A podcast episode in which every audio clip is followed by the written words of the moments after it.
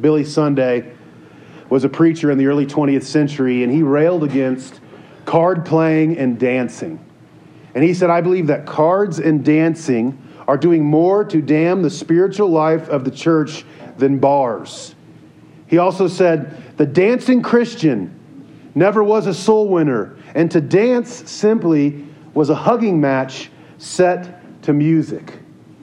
So, according to Sunday, these things marked off the people of God. And it's kind of easy to scoff at, at, those sort of things, you know, with our modern sensibilities, but we do the same thing. We say this is what a Christian looks like. We have in our mind a, a painted picture of what a Christian is to be and to do. They're, they're to listen to this type of music. They're to dress a certain way. They're to vote for this political party. You know, they're never allowed to play Texas Hold'em and they can't do the electric slide. Like, this is what a Christian is supposed to be. This is what a Christian is supposed to do. Jesus repaints our picture of what a citizen of his kingdom looks like. In the Sermon on the Mount, he declares that he is king. His kingdom is where he, he reigns and rules, and we are, as God's people, to live out this kingdom ethic. Stott referred to the Sermon on the Mount as the nearest thing to a manifesto that Jesus ever uttered for his own description, for it's his own description of what we or what he wanted his followers to be and to do. And so that's what we're going to look at today. What does God want us to be? What does God want us to do as his kingdom people? And just a couple things before we jump into our passage that we got to bring in from what we've been talking about the past few weeks. Last week, Jesus claimed that he had not come to abolish the law and the prophets, the Old Testament that he came to fulfill it. And part of that fulfillment we're going to see today is Jesus clarifying and deepening our understanding of Old Testament commands and how they apply to our lives. Like, what do they mean for us as kingdom citizens today? Right after that, Jesus talked about his kingdom people having a righteousness that is greater than the Pharisees.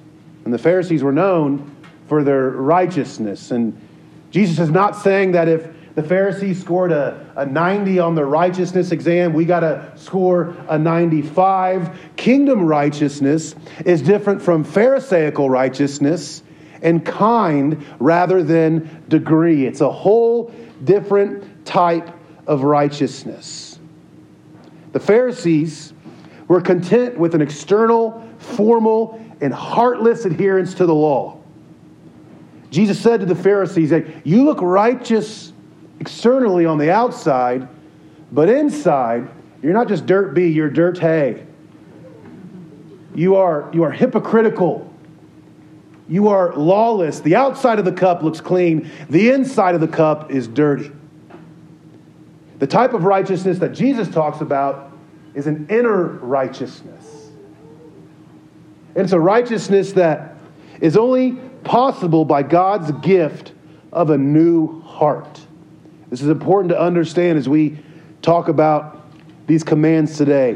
When you put your faith and trust in Jesus Christ, when you were saved, God gave you a new heart. He took your heart of stone, He, he made it a heart of flesh. The Spirit now lives within you. And that new heart doesn't just affect your, your external actions. It, it will, but it'll stir up desires and ambitions and attitudes for things that please God. You'll, you'll desire internally to follow Him as well. And so today, we're going to see Jesus clarifying and deepening an external and shallow understanding of God's commands in the Old Testament. But He's also going to show us a greater and deeper righteousness and how God's kingdom citizens with new hearts are to live that righteousness out. Turn to Matthew 5. Please, I beg you, have God's word in front of you. As we work through this sermon, have God's word in front of you. Take notes. I love it when I am in a community group of note takers and they, they get a question and they look at their notes and they're like, oh, yeah, that reminds me of this. And so be a note taker. uh, write in your Bible, not mine, but yours. Uh, don't cross anything out. Um, take good notes and, and have God's word in front of you as it's being preached to you. So look at verse 21. 5, chapter 5, verse 21. You have heard that it was said to those of old, You shall not murder, and whoever murders will be liable to judgment. This is the sixth commandment murder, bad. We got a police officer back there. Murder's bad, right? Murder's okay. I got that on record. Uh, I'll get your badge number after. Um, uh, murder is bad, it equals judgment. And, and from a Pharisaical point of view, that's a pretty easy commandment to follow. I, I've not murdered anybody. You know, you know, sixth commandment check. Know, most of us in this room haven't murdered anyone intentionally. Jesus takes his command, though, to the heart level. Look at verse 22. But I say to you that everyone who is angry with his brother will be liable to judgment. Whoever insults his brother will be liable to the council. And whoever says, You fool, will be liable to the hell of fire. Jesus goes to the cause of murder anger. Says anger is, is murder in the mind, and he gives different examples of, of anger in action. Literally, it says to yell, Raca, and you fool at, at other believers. This anger is sinful no matter who it's directed at, but to insult to name call, to demean our brothers and sisters in Christ when we ourselves have been saved from God's wrath.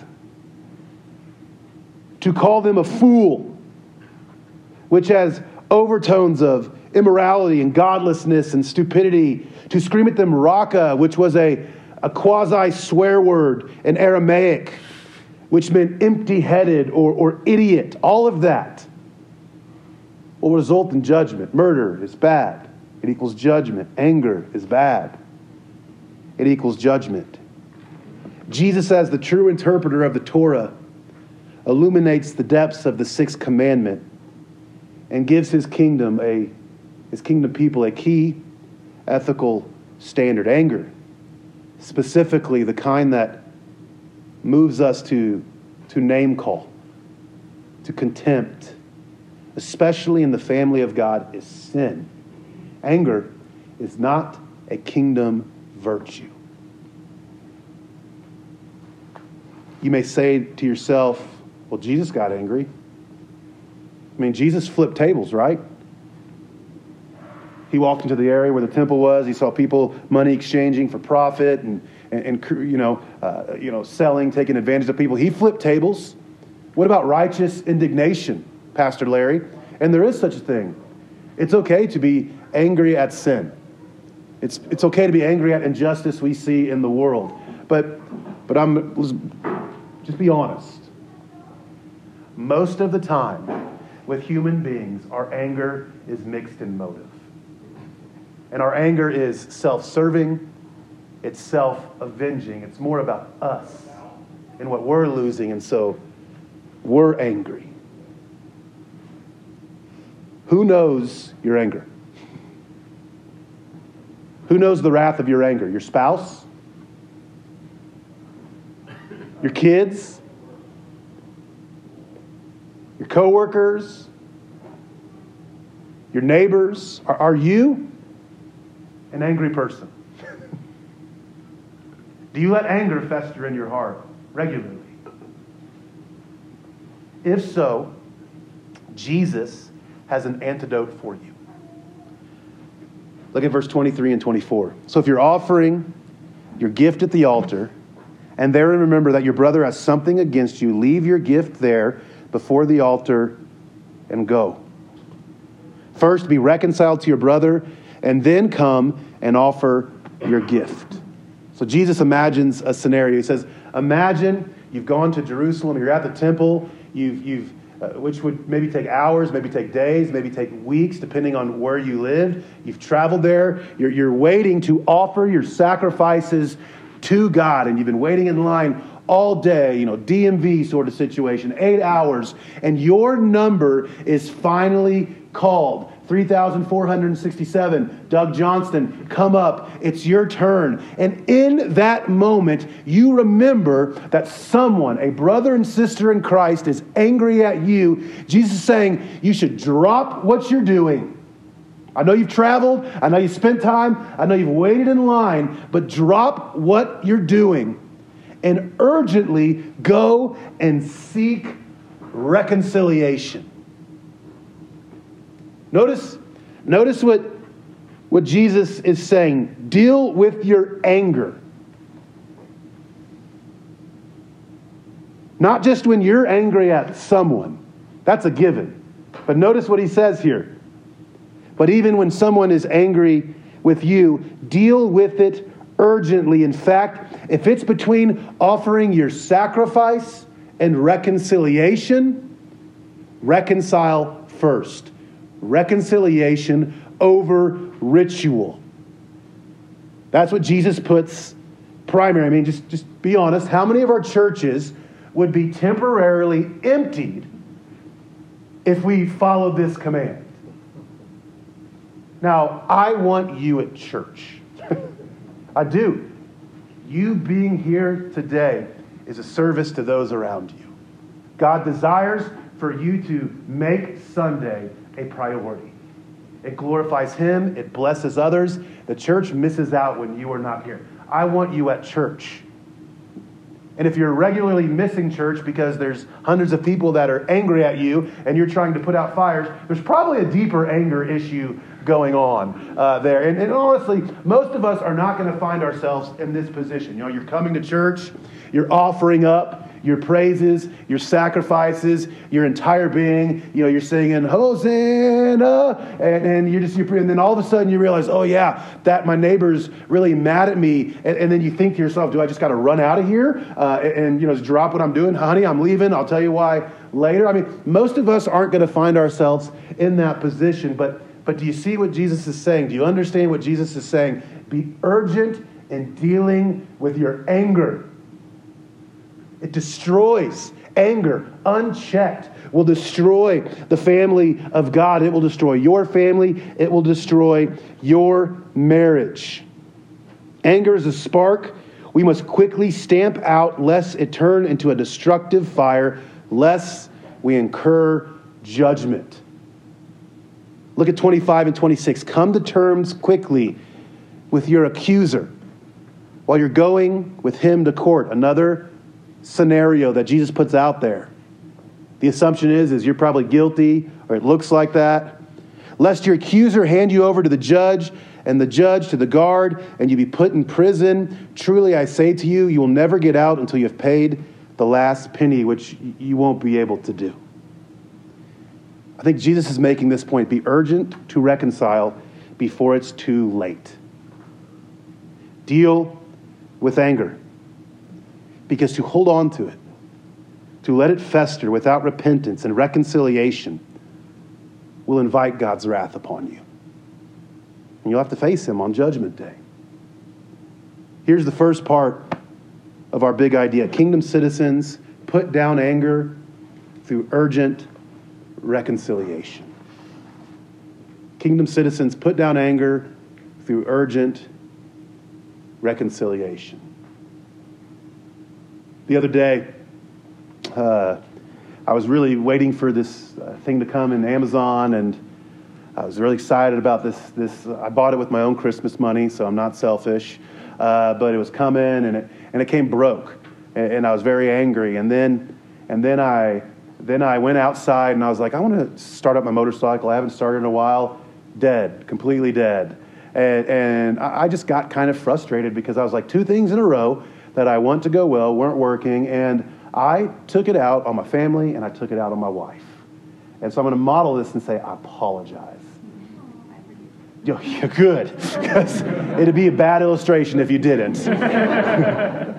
um, man, I, we're called as kingdom people to, to seek reconciliation, to not let anger fester. And, and that's an, an area where I knew I had messed up. I'd caused somebody else to be angry. I need to deal with it. And the point of me doing that is not to look righteous, but it's to show you that, guys, even, even I'm dealing with this. You, you may be like, Larry, you're, you're so charming and, and, and funny.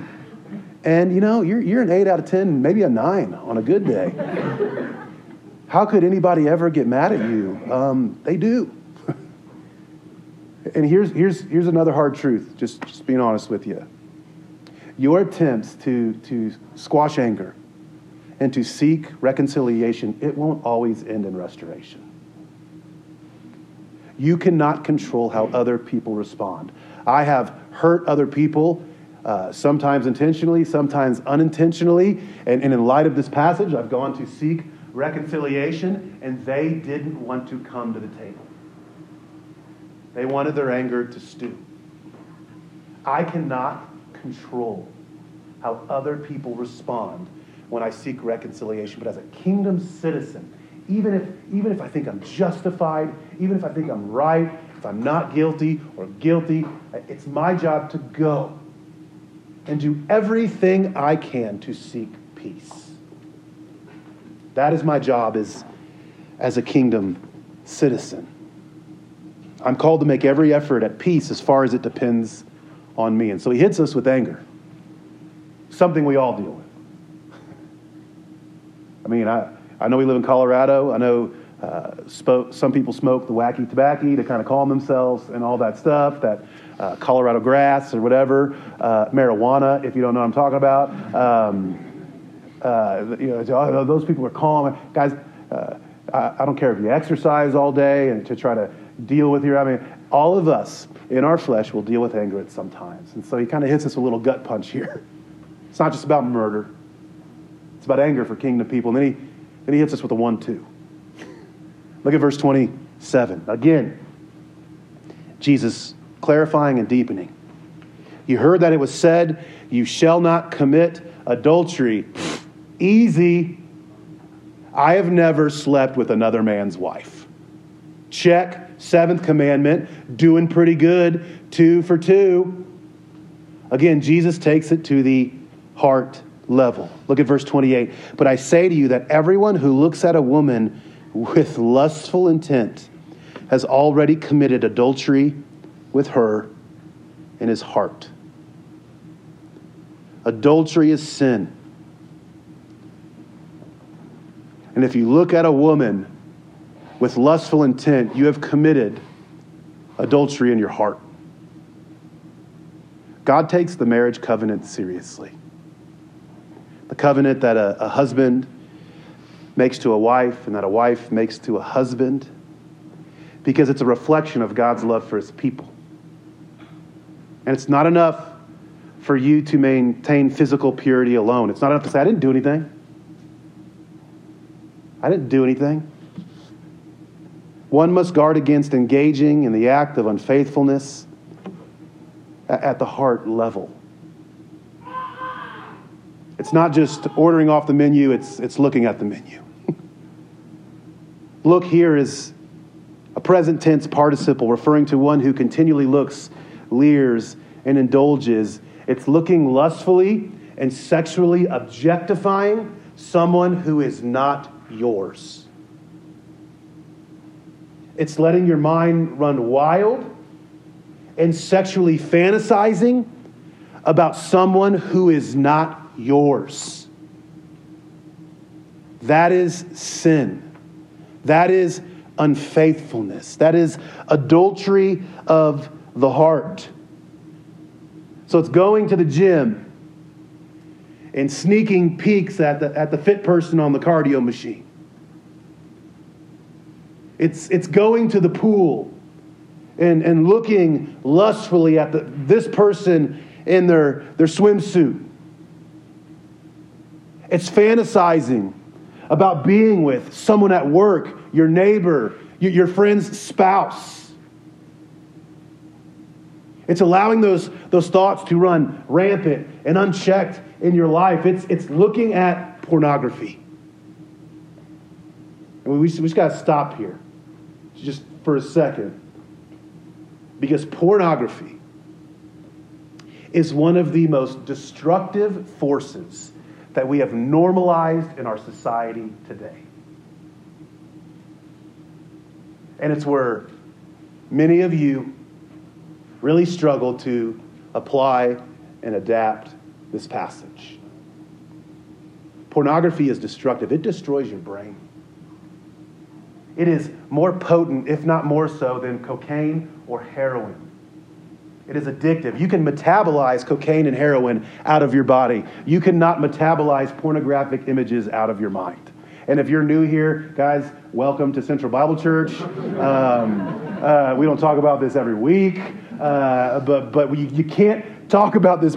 Porn is destructive, it destroys your heart. Consumers of, of pornography, uh, they, they talk about their habit being accompanied by problems with anxiety, body image, body image issues, poor self image, insecurity, depression. If you want a bad marriage, look at pornography. You will rate yourself less attracted and less satisfied with your spouse.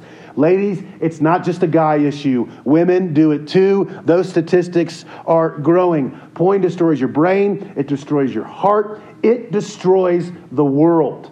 What, what consumers don't want you to understand is that, that webcam model. Those, those people on the, the internet are not often there by their own volition. They're being coerced, coerced. It's fraud. They're being forced. That is the definition of sex trafficking.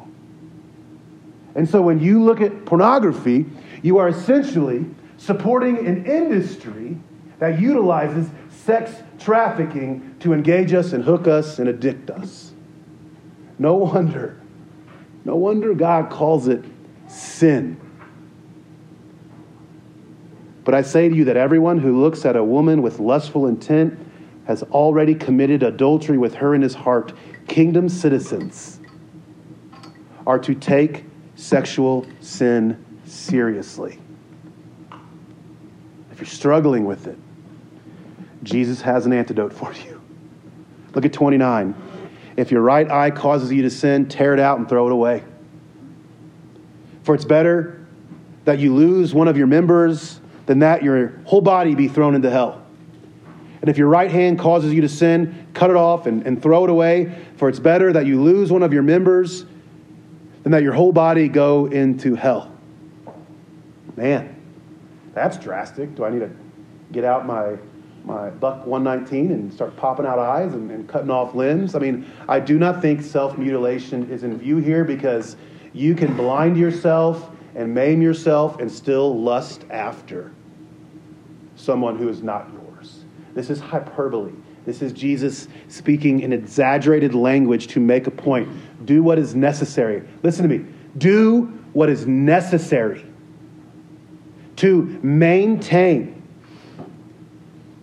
the unity of the bond of marriage. Go to drastic lengths to avoid sexual sin, lest we incur judgment.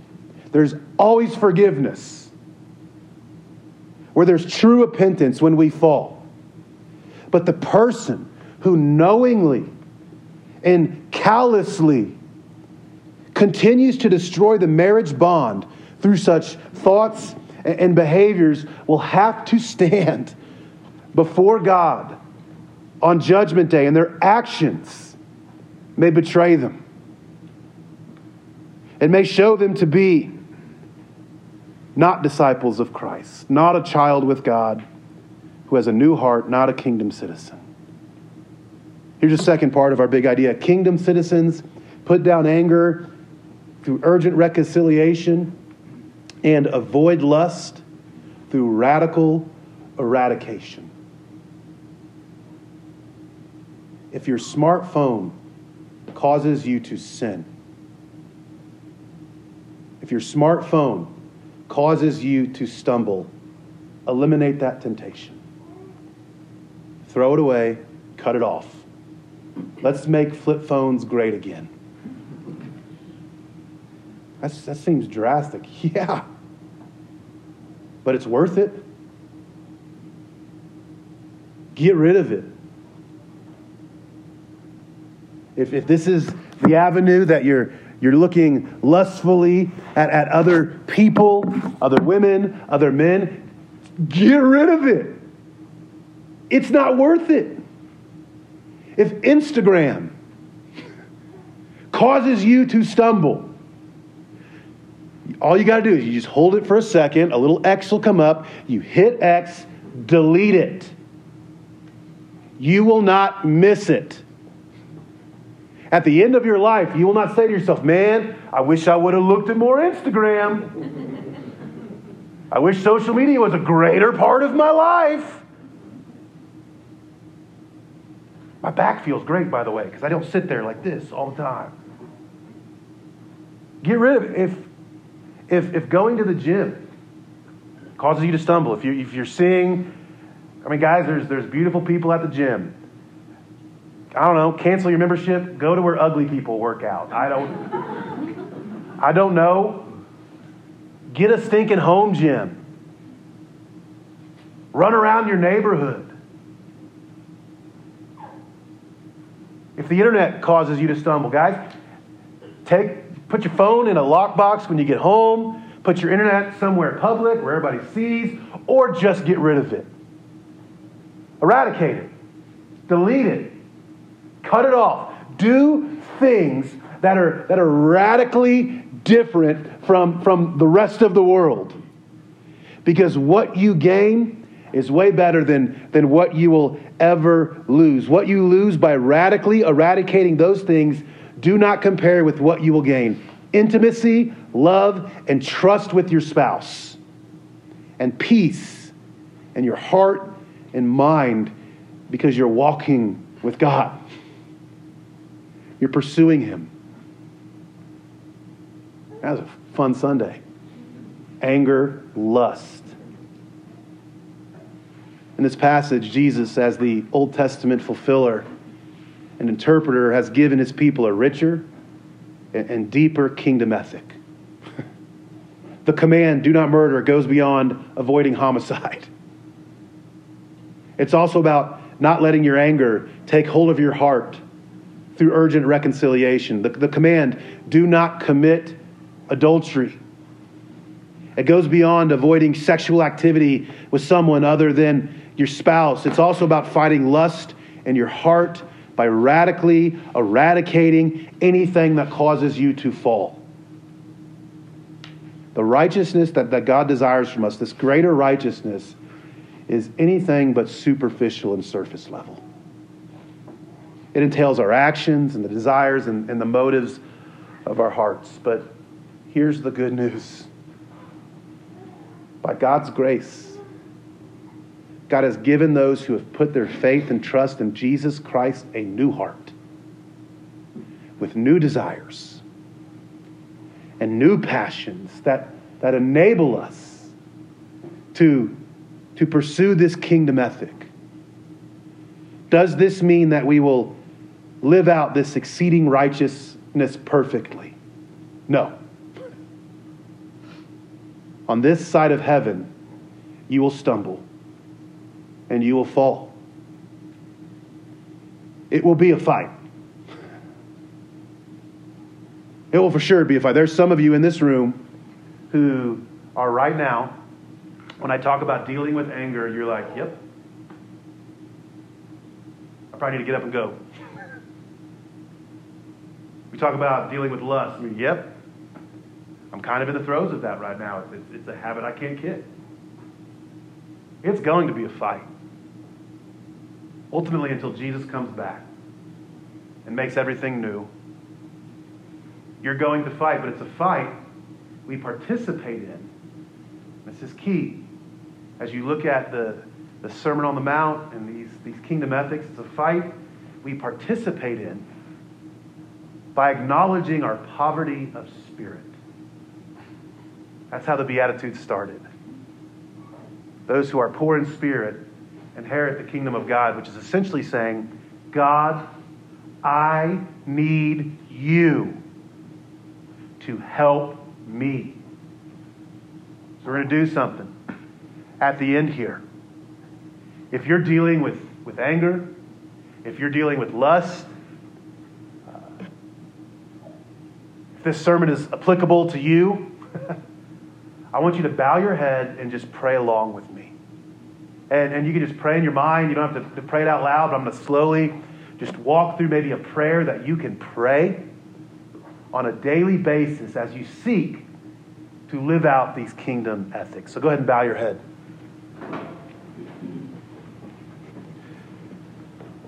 God, I need you. I'm not able to put down anger and avoid lust without you working in my life.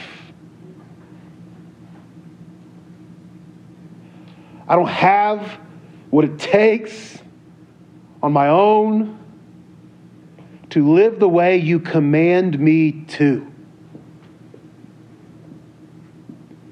I need you to work in my heart to give me a greater hunger and thirst for righteousness, to live according to your kingdom principles. Help me to put down anger. Give me the desire and ability to be an agent of reconciliation and restoration. Help me to put down lust. Give me the courage and the faith to eradicate anything that causes me to stumble and sin against you, my King, who I love and want to follow. Amen.